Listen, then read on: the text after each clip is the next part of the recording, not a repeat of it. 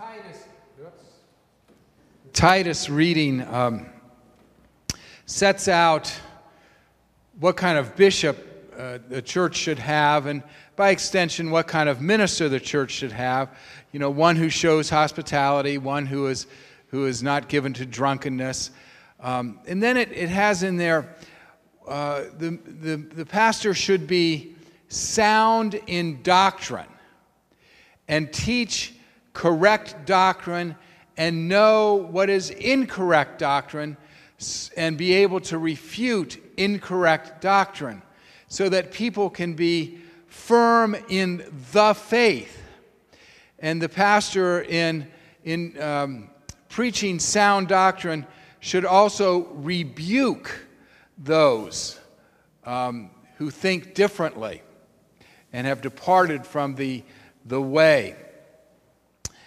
The, uh, the text goes on then to really get into name calling against those uh, who have uh, unsound doctrine. You know, we know those, those Cretans, they're, they're gluttonous and they're liars, and, and you don't want to associate with them and, and get them out.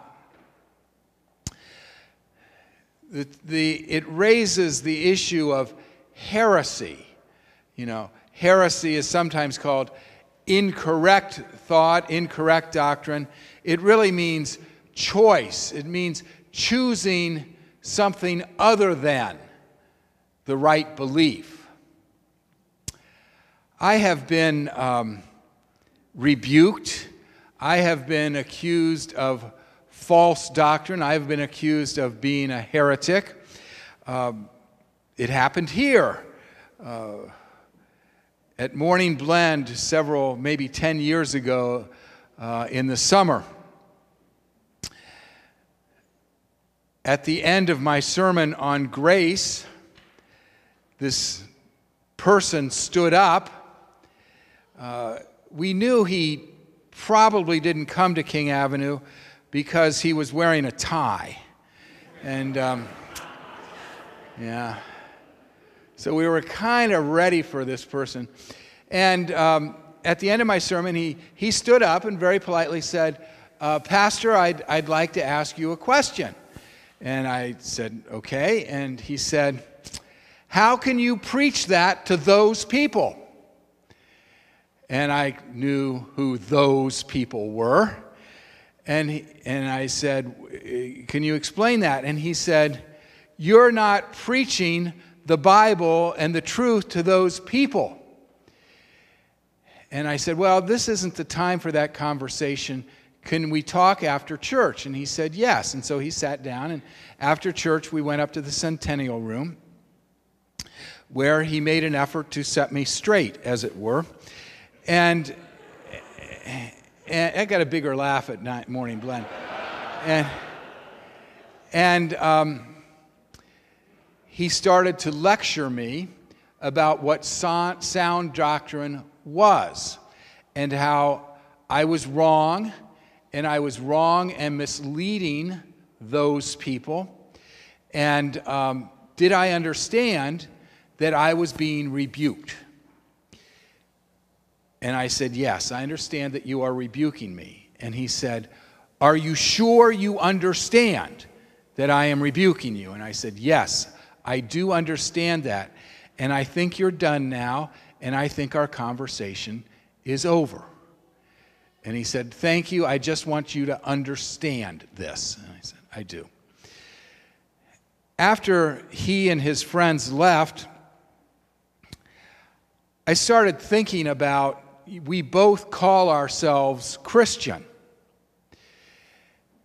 And I thought, is there actually think, are there things in Christianity on which we can agree? Is there a common ground? Do we even want to have a common ground? And does it matter? Could this man and I ever be on the same page?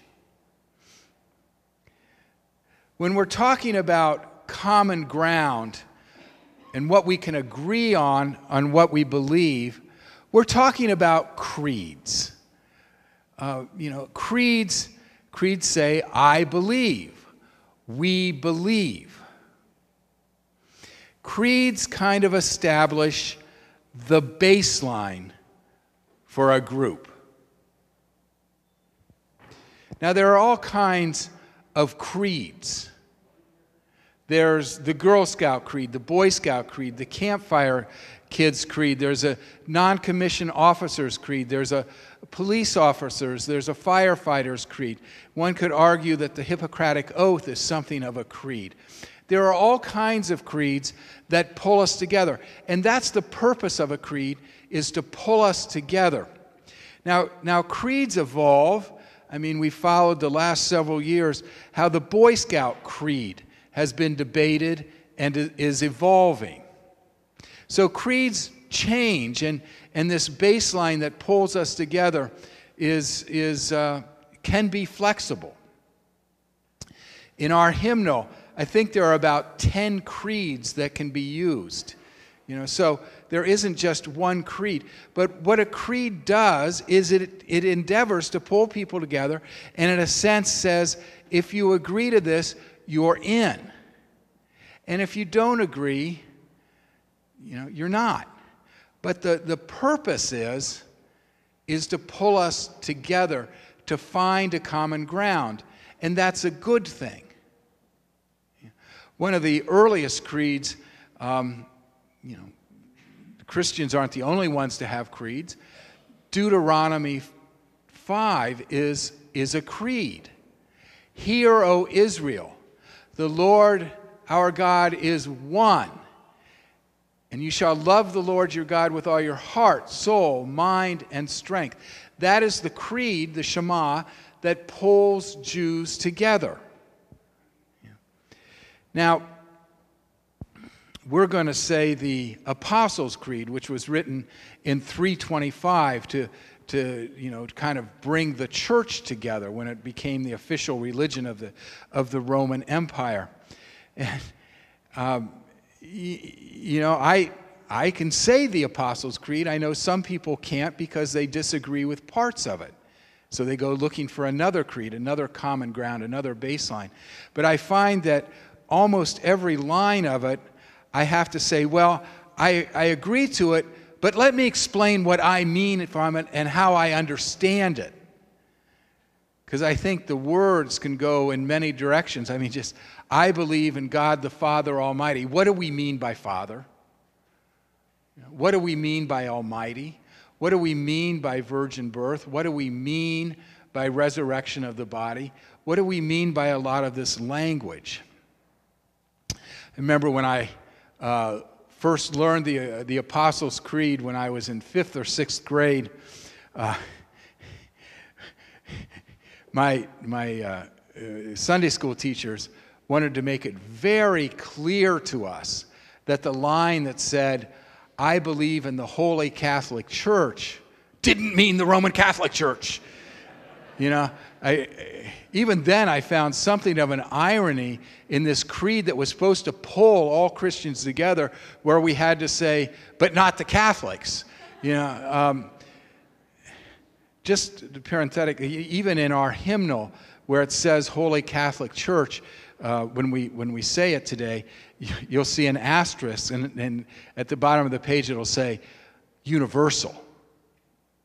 A person at Morning Blend told me he was taught not to say Catholic Church, he was taught to say Christian Church. I've learned, and I read this in Christian Century, so it has to be true, that, that the, what the intent of the word Catholic in the creed means is permeable boundary that's ever expanding, kind of like the Milky Way in a way, that as the boundary of the church, um, it expands, but it's permeable. So people that are outside the circle originally, as the circle expands, become inside the circle. So it's really, I believe, in the expanding church that includes more and more people. Um, in creeds, it's best not to be wordy, because the more words we use in a creed, the more people we exclude. Yeah. And it's interesting what the creed doesn't have in it. It doesn't have anything about how we read the Bible. It doesn't have anything about biblical literalism. It doesn't have anything about how you're supposed to baptize or what age you're supposed to baptize. It's flexible on that, apparently. It doesn't have how you you do communion or how often you do communion. It seems to be flexible. It doesn't have whether you should have bishops or not. It's, it's flexible on church government. Um, so the creed is intended to, again, be inclusive and flexible. An example of how creeds can include is um, I want to talk about the movie The Gospel of Eureka. It's a documentary that was shown at the Wexner um, Friday and Saturday, and it, it was only shown those two nights. But it's about the town of Eureka Springs, Arkansas, in the Ozarks. Eureka Springs is a pretty town of about 2,100. They put on what is called the Great Passion Play in an amphitheater that holds 40,000 people. So people come from, you know, a long distance to see the Great Passion Play, and it's about Palm Sunday through the Ascension. And a lot of people in the, in the, in the town are, are the actors for it. And the, the Christians in the town tend to be fundamentalists. The town is known for this, and it's also known for its 60 foot high Christ of the Ozarks statue. The town is also known for its drag karaoke bar.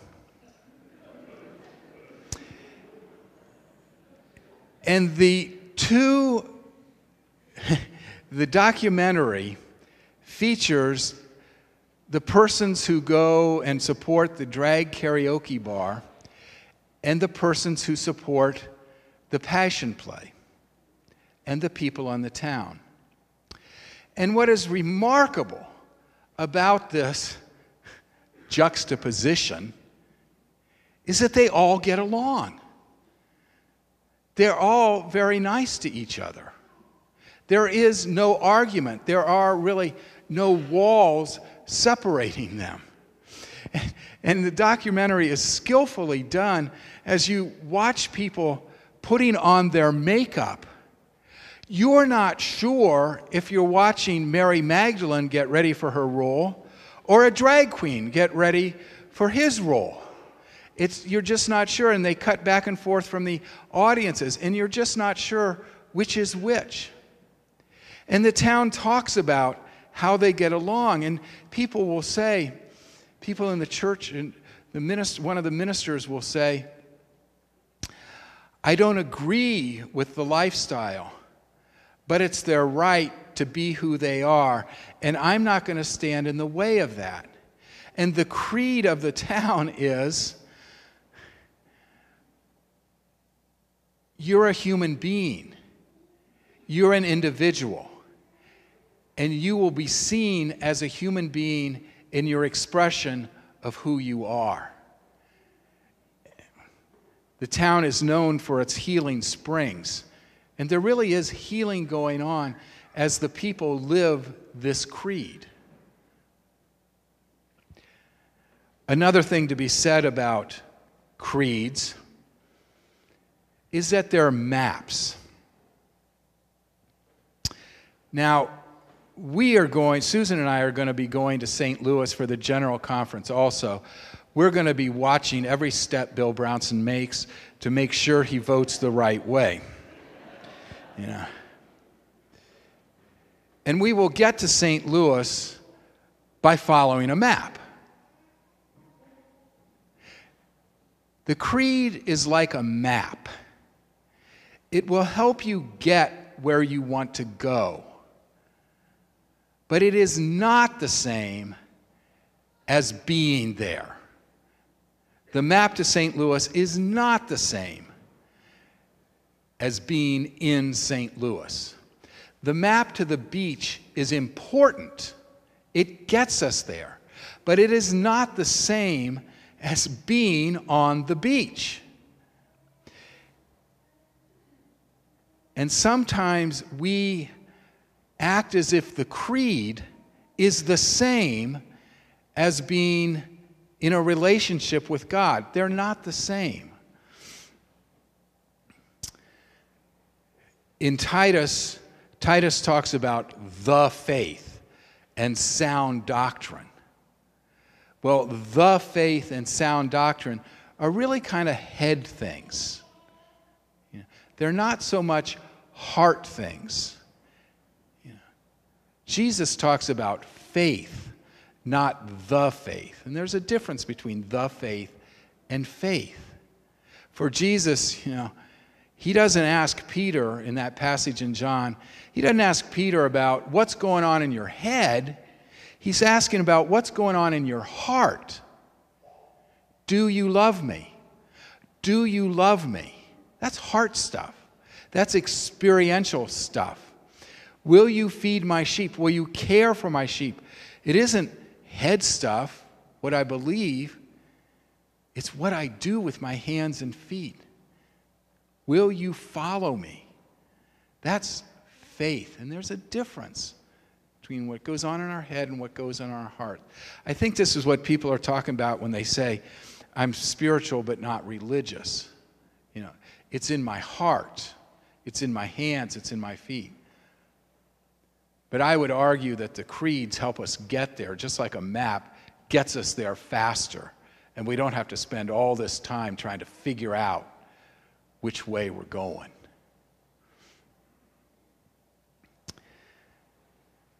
When John Wesley um, talks about what's important, and creeds, in establishing a baseline, are trying to say this is what's important. John Wesley says, in essentials, unity. In non essentials, liberty. In all things, charity. The conference that Bill is going to, and the big debate in the United Methodist Church for it seems like decades, has really been over what's essential, what's essential, what is it that makes a United Methodist a United Methodist, what is it that is essential to Christianity.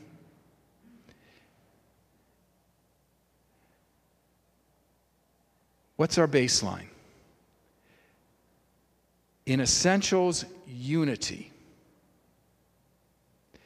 You shall love the Lord your God with all your heart, soul, mind, and strength, and your neighbor as yourself. Those are the essentials. Those are the essentials. That's our baseline. Now, whether one is gay or straight or trans, whether one is female or male, whether one is black or white, young or old, American or Mexican? Is that essential?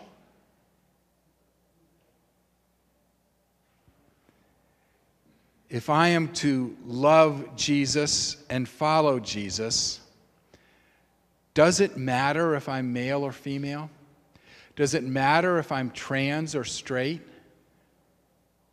One can follow Jesus and love Jesus regardless. I would argue that as important as those are, they're not essential. I would argue that what Bill's going to St. Louis for in that 250 page book he's read is non essential. It is not our baseline. And I hope we come away with saying, it doesn't matter what one is, as long as one follows and loves.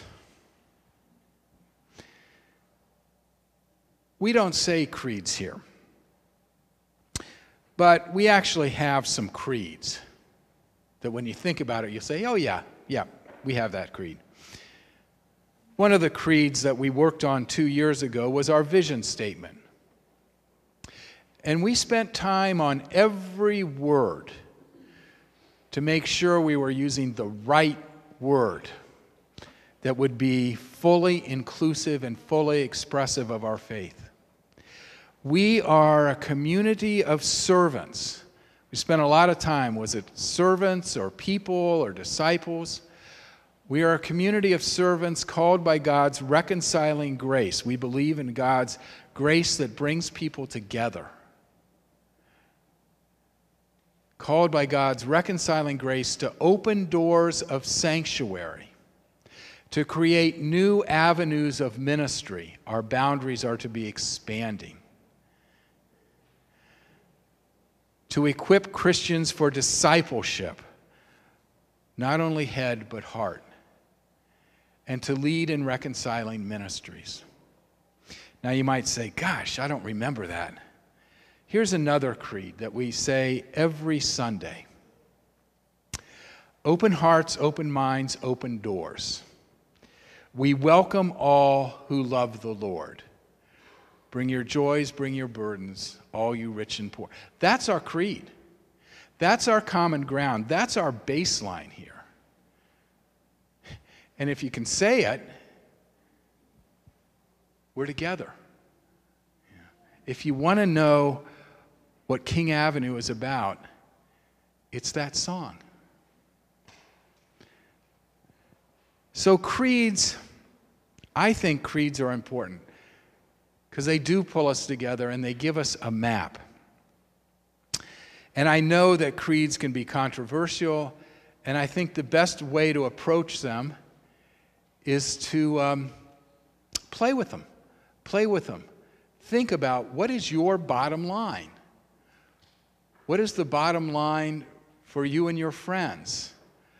What will we agree on? What will pull us together? What will expand our boundaries and increase our love? May we play with our words of faith so they bring us to an experience of God's love in our life. May it be so. Amen.